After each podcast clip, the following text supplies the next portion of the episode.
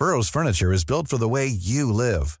From ensuring easy assembly and disassembly to honoring highly requested new colors for their award-winning seating, they always have their customers in mind. Their modular seating is made out of durable materials to last and grow with you. And with Burrow, you always get fast, free shipping.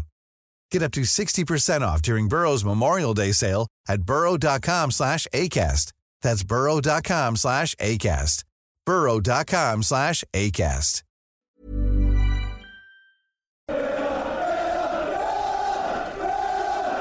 Hello and welcome back to another edition of the Holtcast. Cole Petum here as always, and of course we're here to talk all things Aston Villa Football Club with a 1-0 away win away at Southampton. Of course, I mean, what is that, 3 wins on the bounce away from home, which hasn't happened since like November 2020 or something like that. Regardless, it's nice to see. If you want to look back to further when we've won more games consistently on the road, it's probably been even longer, more depressing, and we don't really need to go down that road. But anyways, it's not just me today. We do have Mr. Sebastian Bacon as well. So Seb, how's it going for you? It's always nice to join you on these after a win. It makes our life a lot easier and a lot more enjoyable. Yeah, I'd have to say. It's almost kind of weird chatting with just you. I can't remember the last time we've done just a podcast together. It probably hasn't been that long. And for most listeners, of course, you either hear me or Seb's voice during the week. For most of it, you'd have to say, or for all of it as host, I actually have to say. I can't remember anyone else hosting for the life of me. But regardless, we're going to chat through the win away at St. Mary's, kind of look at the table ahead, of course, because we're out of the next round of the Cup. So Villa don't play until February 4th against Leicester. So there'll be a bit of a lull there. And yeah, we'll just kind of go through the game and a few other things, general Villa chatter as per usual, and see how long we can take up people's work days and fill it with more nonsense. Because of course, if you're listening to this, you might be working on a Monday, Tuesday, whatever, whenever you are listening to this and thinking, how can I make my day a little bit better? Well, it's by listening to us, of course.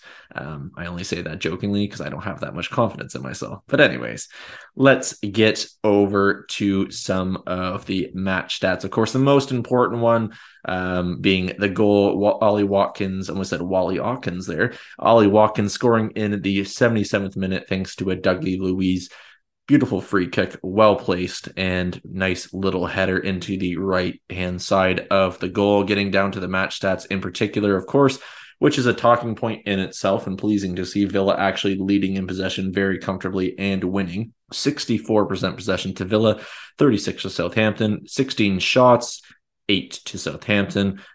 Each side had 5 on target. We had 2 corners to their 2 as well. They had 19 fouls to our 9, which is really nice to see the foul count for Villa going down as well, because it shows we're doing something effective. We have the ball. They're getting frustrated. And of course, that's one of the reasons why we did score. So Seb, just to throw it to you, what were your kind of general thoughts on the game? Because I mean, we all know that since Unai Emery's come in, it's been massively impressive. We're just on an absolute tear as of late. It hasn't been beautiful to watch at times, I'd have to say. Maybe a few more goals would be nice. It hasn't been always the most easy and comforting to watch, but when is it? Watching Villa, of course. But how did you find this one? I love the little tangents you go off on. Honestly, I could sit and listen to them all day. You sweetheart, you. Normally it's only Simon that flirts with me, so this will take a bit of getting used to. I've forgotten the question. Villa, goal. Yeah.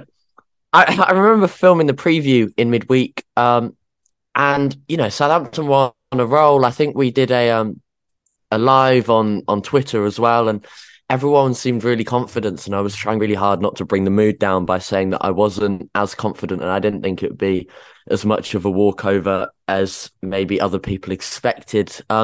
Southampton had won 3 in a row, beating Man City in the Cup and also putting 3 points past their relegation rivals, Everton. So they were on top of the world. And I said at the time, it's probably the worst time to play Southampton we could have possibly had all season. In typical Villa fashion, we go to bottom of the league when they are absolutely rocking. So I think to get 3 points was absolutely crucial. And you're right, it wasn't pretty. In fact, it was very, very ugly. You know, It was awful. And I think a lot of people thought that we were heading towards a draw.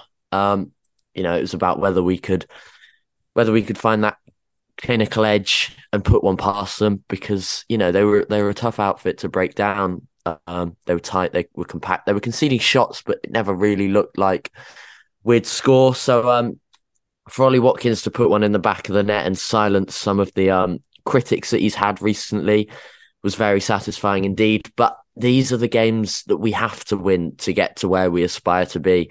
You know, there is a lot of talk about Villa's aims and high ambitions, and to do that, these are the games that we have to win. I don't care how we win.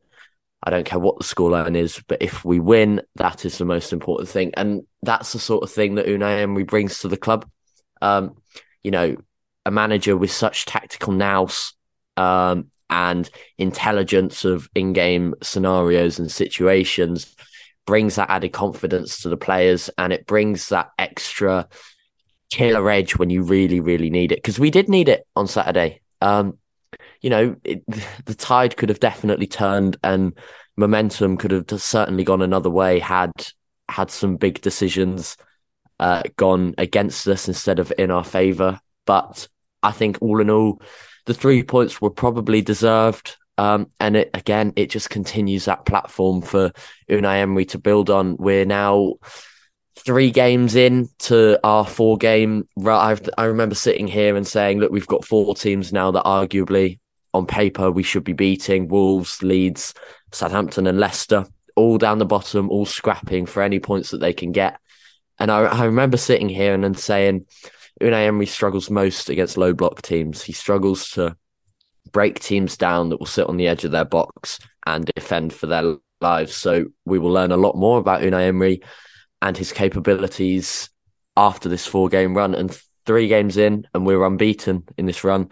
2 wins and a draw, with Leicester a week's break in between as well. So he just keeps exceeding every single expectation I have of him, and I'm absolutely in love with that man, and may the good times continue with him. Well, I mean, as Tom has always said, Steven Gerrard's greatest contribution as Villa manager was going to Boubacar Kamara's house and convincing him to join Villa. I stand by that. It's almost comical in a way when you think about, of course, the start of the season, going all the way back there and thinking about that. I mean, the aim probably within the camp with ownership would have been finishing in the top half.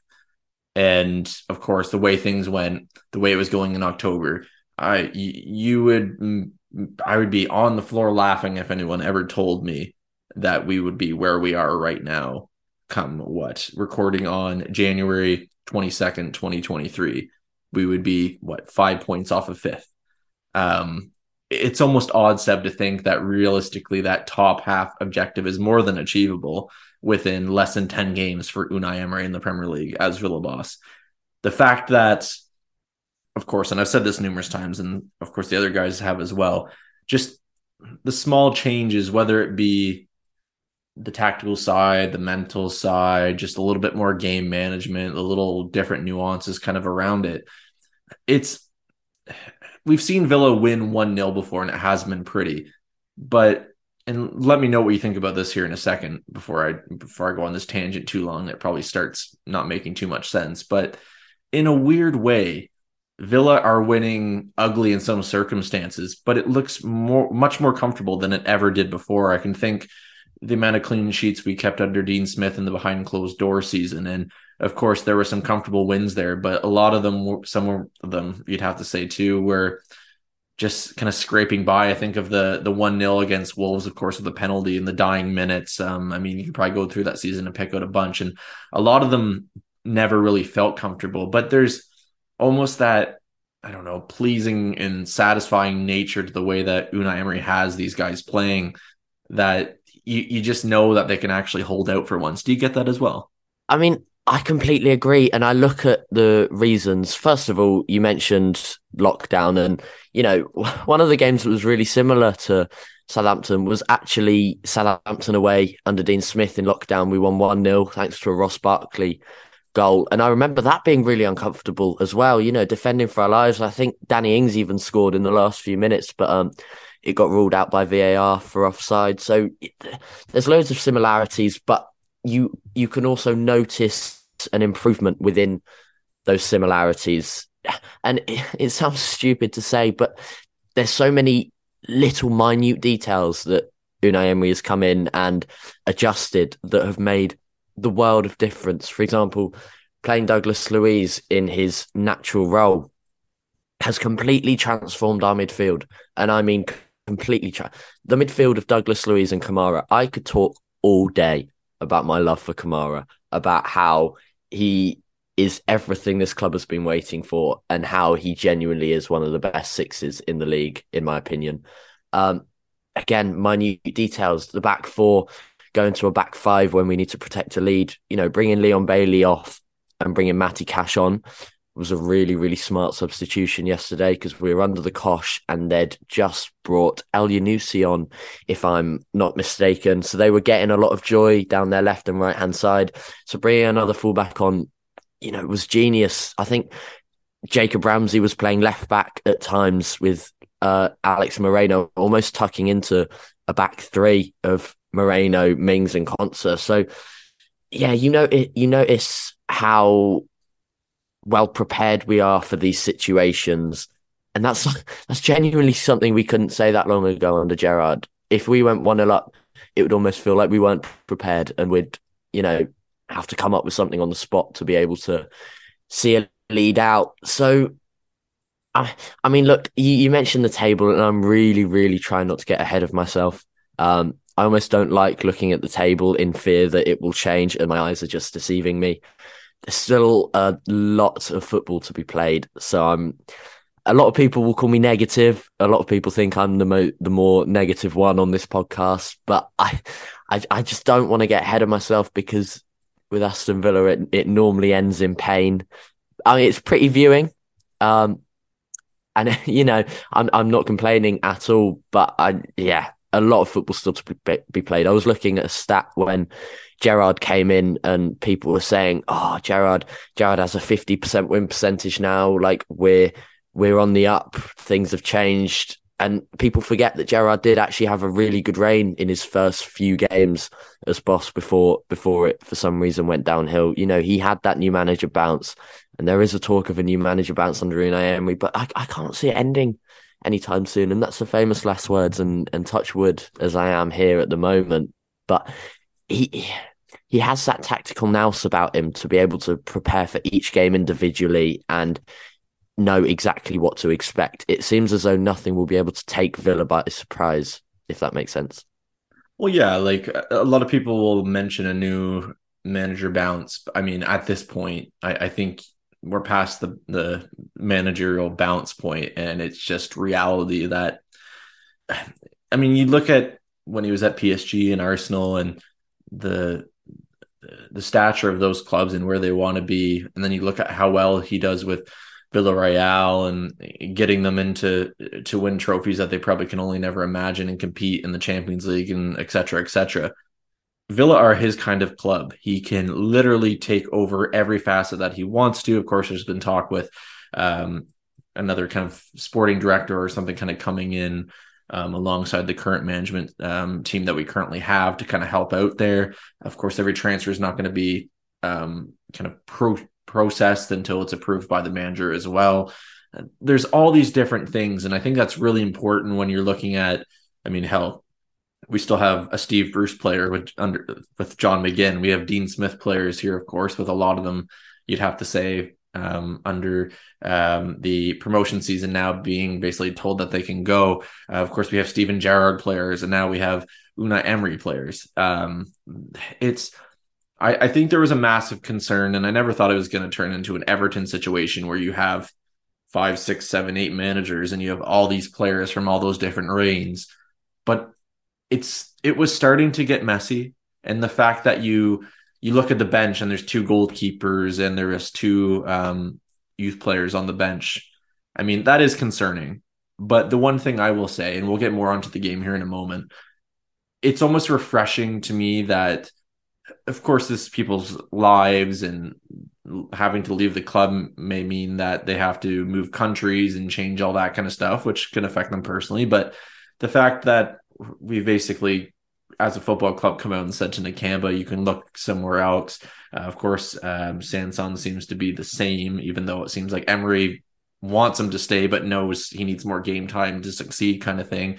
Of course, Fred Gilbert has already left as well. And I mean, the list kind of goes on and on and on. I'm almost shocked to see the moves and kind of the honesty that's already come out in terms of planning to get some of these players out in January. Because to be honest, I thought maybe we would ship one this month, and it seems like maybe we could even ship 3 to 4. Of course, that then means we need to strengthen as well, because we cannot go into the rest of the season with that bench, because realistically, Ollie Watkins gets hurt, we're all going to cry and complain and bitch and moan and wonder what the hell is going to go on.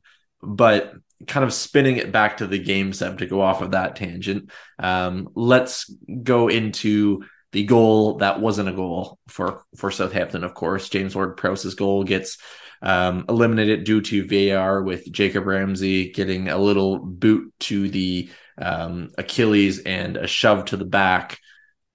I can see it both ways. It does look a little soft. If I was a Southampton fan, I'd feel very hard done by. But realistically, if that happens anywhere else on the pitch, they're going to call that a foul. So really, is there anything truly to complain about? I mean, I completely agree, and I'm trying to take my claret and blue tinted glasses off here, but I mean, yeah, it's a foul in the laws of the game. It's a foul. If he doesn't rake his studs down the back of his ankle, then Jacob Ramsey clears that ball, and we're away from danger. I think it can be misinterpreted on the first few looks, because I certainly looked at it at first and just thought it was a shove, which would have been soft.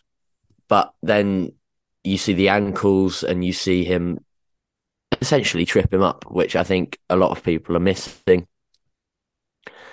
Again, if you're a Southampton fan, you're feeling aggrieved because you're down at the bottom, you're fighting for every point, and these can be the deciding moments that go for or against you that can, you know, turn the tide in your season. If they go 1-0 up, that's massive for them, and they possibly hold out for the victory. But yeah, if you're asking me my opinion on it, in the laws of the game, it's a foul. So I don't think there can be much complaints. Well, that too, Seb, you have to look at it from, I mean, I guess the laws of the game and the way people think that some fouls neutralize other. I mean, there are some pretty nasty fouls there yesterday from the Southampton point of view. That could have probably done a little bit more. Of course, there was their goalkeeper coming out, I think, on Ramsey that, I mean, a few people have kind of questioned that or still arguing that, but realistically, the one angle that I saw, the goalkeeper did get it, that I saw, at least. That's my opinion. It's hard in those situations, but there was others too. So, I mean, all in all, I guess you would have to say in the law and the odd atmosphere and universe is what I'm trying to figure out the word that I was saying with other words that didn't make any sense of football. Really, I guess everything balances out, doesn't it? I mean, look, I'm no footballing expert. The first Ramsey incident with Bazunu, I think, yeah, my first glance at it was that Bazunu got enough of the ball to justify a penalty not being given. I think if it's given originally, I don't think it gets overturned. You know, then we go into that hasty bracket of clear and obvious. Was it clear and obvious error from the referee? And I don't think it was. I don't think there was enough in it to justify it being overturned. I'm trying not to use too many cliches here, but you've seen them given. And if it was Martinez and the referee had given a penalty, although I'd feel aggrieved, I'd be sitting here saying, well, he's given the ref a decision to make. And when you give a ref a decision to make in your own penalty area, then you can't really feel hard done by if he goes with a certain decision. So yeah, that one could have swung either way, but I think the referee did get it right on this occasion. I know you haven't asked me about it, but I'm just going to touch on the second Ramsey incident. And I think that is a penalty. I've looked at it so many times, and it's really weird to me because it seems as though he just swipes his ankles away. And then the Southampton defender, whose name escapes me, then goes and points at the ball, which has run past him as if he's got a touch on it. So I think that one was a penalty, and I think we were hard done by there. And I think that was enough to overturn it from VAR. I think that was a clear and obvious error, but luckily it hasn't come back to bite us, which is always nice.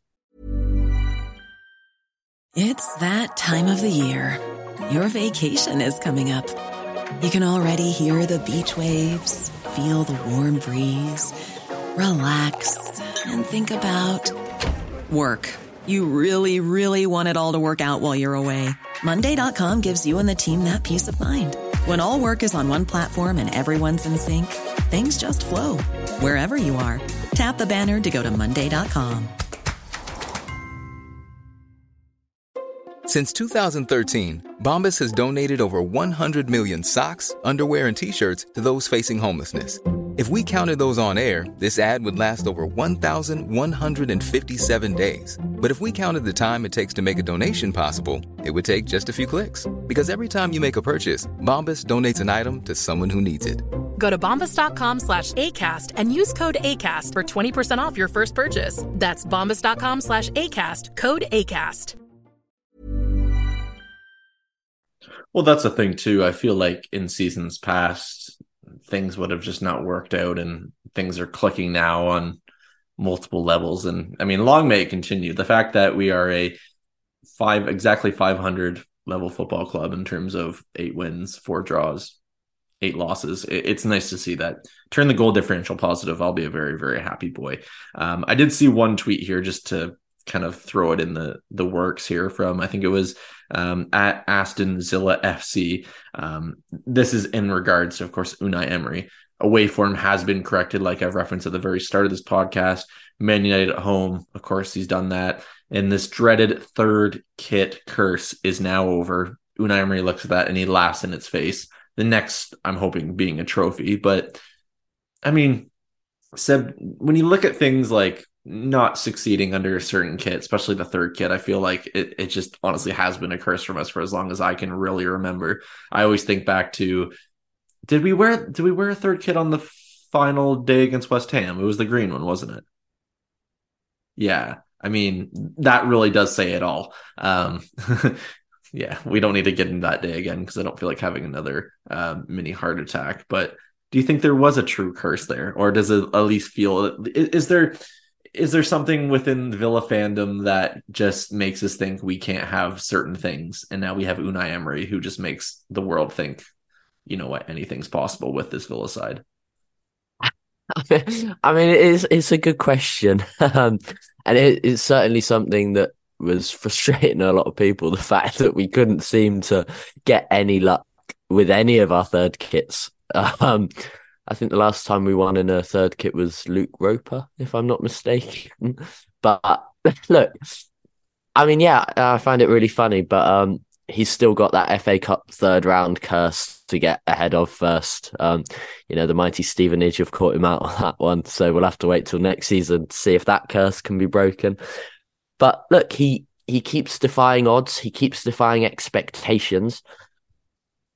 Long may it continue.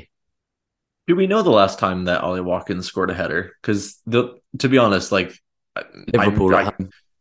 Okay, that's what I was thinking. It was either them or Arsenal behind closed doors, and I couldn't quite remember which would have came after the other.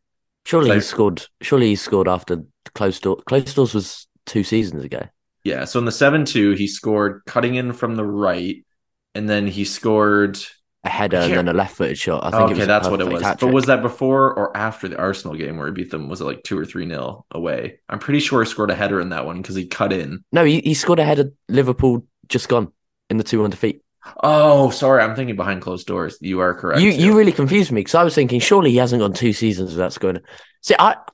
No, surely there's more than that. Hold on. I'm fully prepared to stop recording this to go and have a look because I think he scores quite a lot of headers, doesn't he? Well, you go have a look. I'll keep talking so we don't have to stop anything. But no, in regards, go off on one of your tangents. I'll go off on one of them. I wish Tom was here because he would make it even longer. No, like it's a weird thing. I mean, you think of strikers and you think of most of them being able to head it home comfortably. It just feels like it's been a long time with Ollie Watkins, but I could be wrong. But regardless of that, let's go over to the 3-word reviews over on Twitter. There's been a lot of love for that, of course, after another big win for the Villa. I think there's over 100 so far, if I'm checking correctly. And if I can get this to actually refresh in time, which it's not going to, I don't think. Oh, there we go.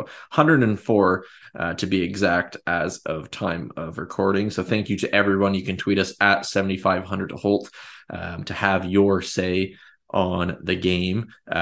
Just a heads up to the people that give me like a paragraph, I don't read those out. They're 3-word reviews. Just abide by the rules, and I'll try to get to yours. Of course, these go out anywhere between 5 to 15 minutes post-match for the tweet. So it's just kind of nice to have your say. It's great to see some of the interaction that you guys show each other and have some fun with it as well. And some of the debate, honestly, is hilarious too, so keep it coming. Let's go to, I'm going to butcher this last name, but apologies to Tristan. Tristan Fonander, hopefully that's correct, saying, we are coming. Let's go to Guy Poxon saying, dominated 90%, deserved. JJ saying, away day result. Jazz Singh saying, moving on up. A Villafan.com podcast saying, finding a way. Minnesota Lions saying, thank you, VAR. Let's scroll down here to Justin saying, 3 points away. Simon Palmer, carry on Unai. Let's go to Dave Sterling, great for Ollie. And let's do three more. Why not? I think it's Daler or Dollar. Sorry if I butchered that. At Roger 98174125. You can tell that was probably a computer generating that one.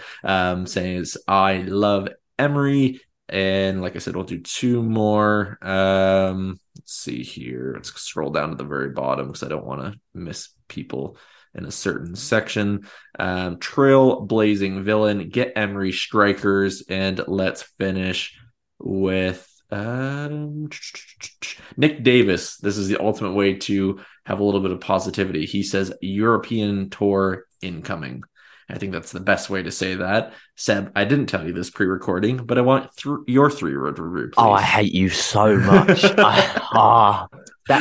Honestly, and Simon and Tom will back me up on this. There is nothing worse than giving a 3-word review, especially when it's on the spot. You shouldn't expect this by now. I mean, this I know I should, because it happens every week and I always forget about it, mainly because I hate it so much. So I'm trying to put it to the back of my head and pretend as though it doesn't happen. Although if you do insist on putting me on the spot, my 3-word review is tricky win deserved. I completely counteracted myself, and that doesn't make any sense, but yeah, I've explained why it was a tricky opponent, but in the end we deserved to win it. So anyway, going back to my headers, so I found the statistics. So the two previous header goals behind closed doors, as mentioned, so it was Liverpool first and then Arsenal, and those were his last headed goals in lockdown. So then with fans back, so in a year and a half or a season and a half, he's only scored 4 headers. Newcastle at home in the first game back with fans where we won 2-0. Yes. That was a header. Then Burnley away in the 3-1 win, that was a header. And then Liverpool recently, and then Southampton just gone. So 4 in a season and a half. So not as many as I thought, actually. Well, there's been 4 of them. And I think I saw some stat too where he's had something like, I might have this reversed because I don't have it in front of me. It's either 3 goals and 2 assists or 2 goals and 3 assists under Unai Emery or something like that so far. So if you're looking at his contributions, it's definitely been more than valuable, which is important to say because, of course, losing Danny Ings, someone who, of course, did score goals, but to be fair, he scored basically in patches here and there, so maybe it didn't look as effective. It's important to note that because our striking department is a little shallow at the moment. If I was going to give it, there you go. Let's do him justice. Sorry, I want to do Ollie Watkins justice here. That's assist fine.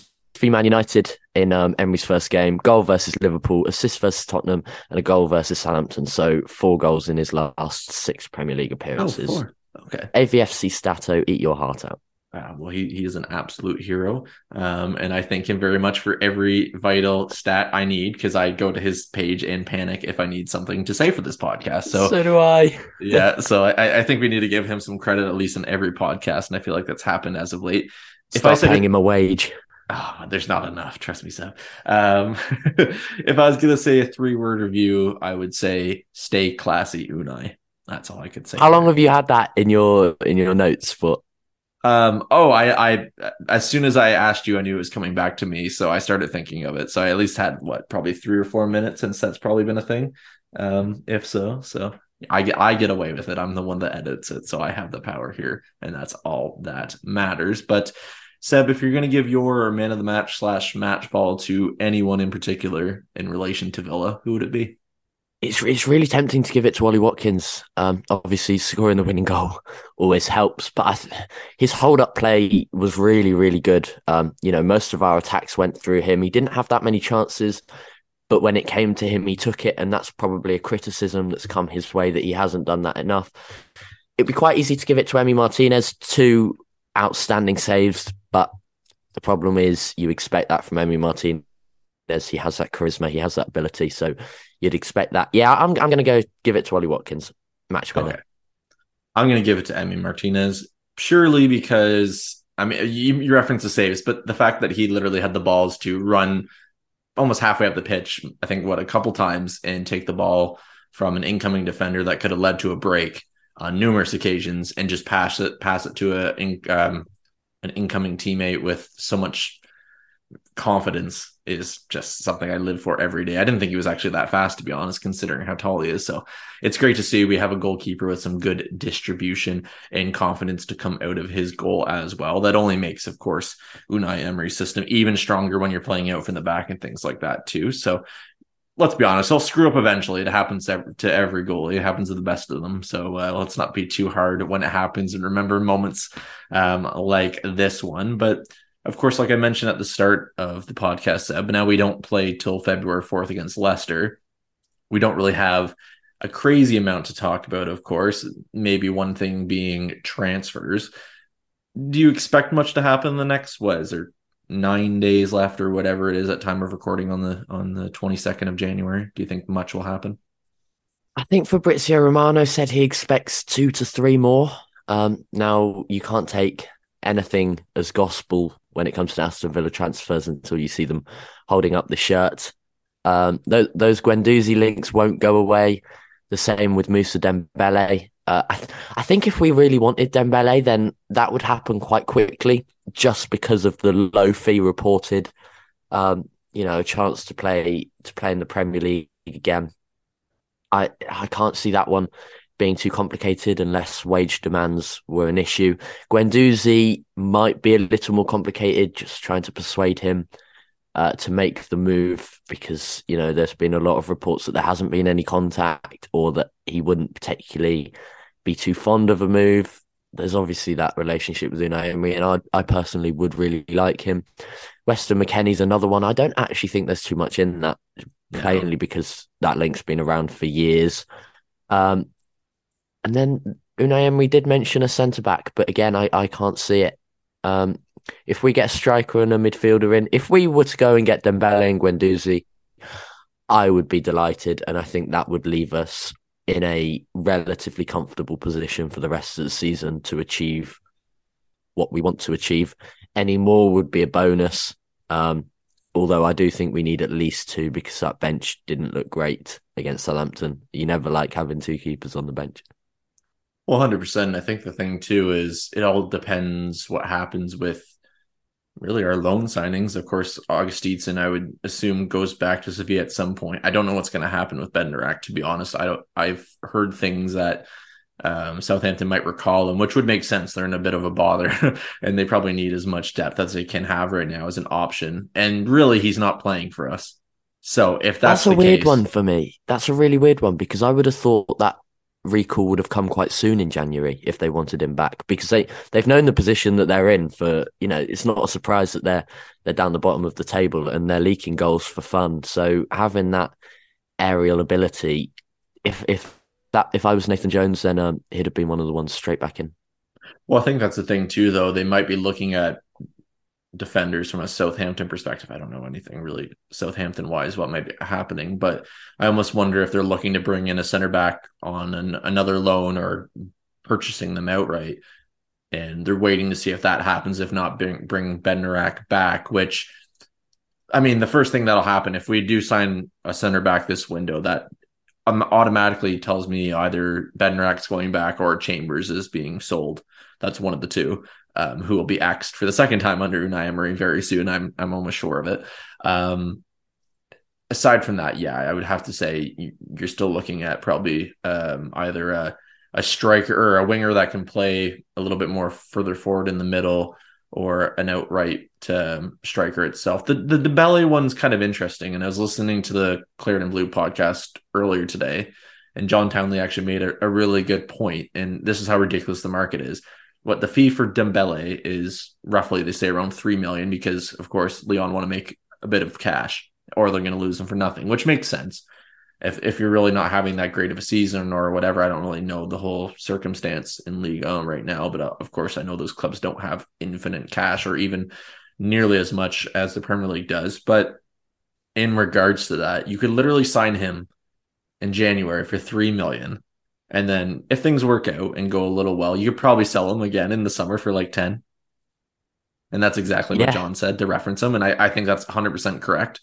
It's almost a weird one where you could sign a player and say, you know what, come in for 6 months, prove it. If not, we'll ship you on, get you to where you maybe really want to go. And we'll also make a little bit of a cash flow as well. Like, I mean, there's so many. That's very Chelsea if that was to ever be something to happen. But I doubt it's very Barcelona.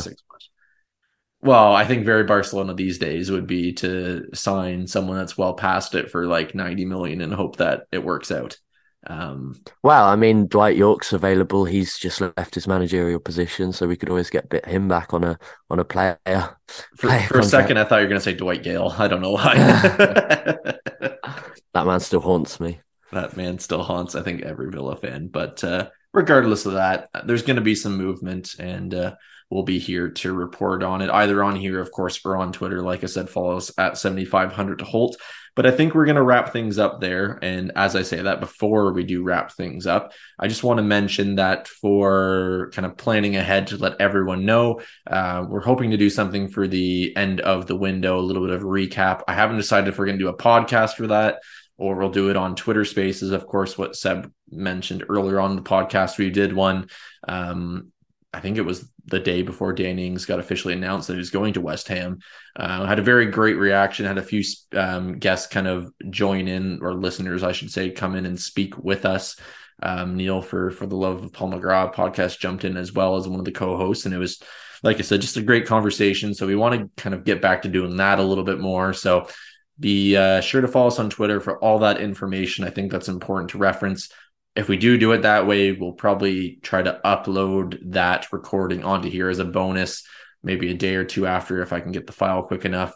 Hopefully we'll have a Leicester preview out before that game as well. But I just wanted to stress that too. And of course, and I don't do this enough, follow us on Spotify, of course, Acast, Apple Podcasts, wherever you get your podcast, leave a review.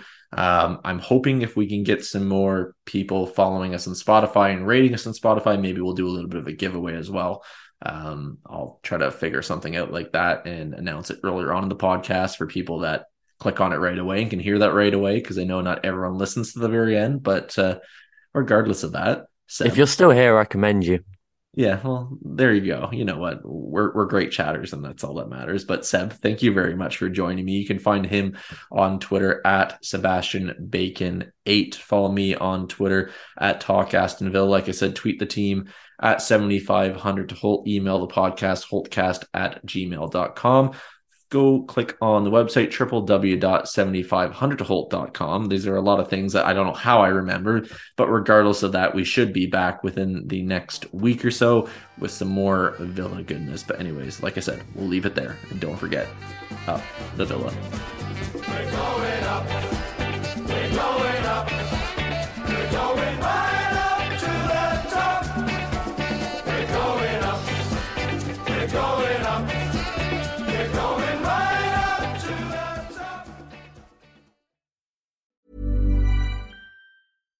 Here's a cool fact. A crocodile can't stick out its tongue. Another cool fact, you can get short-term health insurance for a month or just under a year in some states. United Healthcare short-term insurance plans are designed for people who are between jobs, coming off their parents' plan, or turning a side hustle into a full-time gig. Underwritten by Golden Rule Insurance Company, they offer flexible, budget-friendly coverage with access to a nationwide network of doctors and hospitals. Get more cool facts about United Healthcare short-term plans at uh1.com.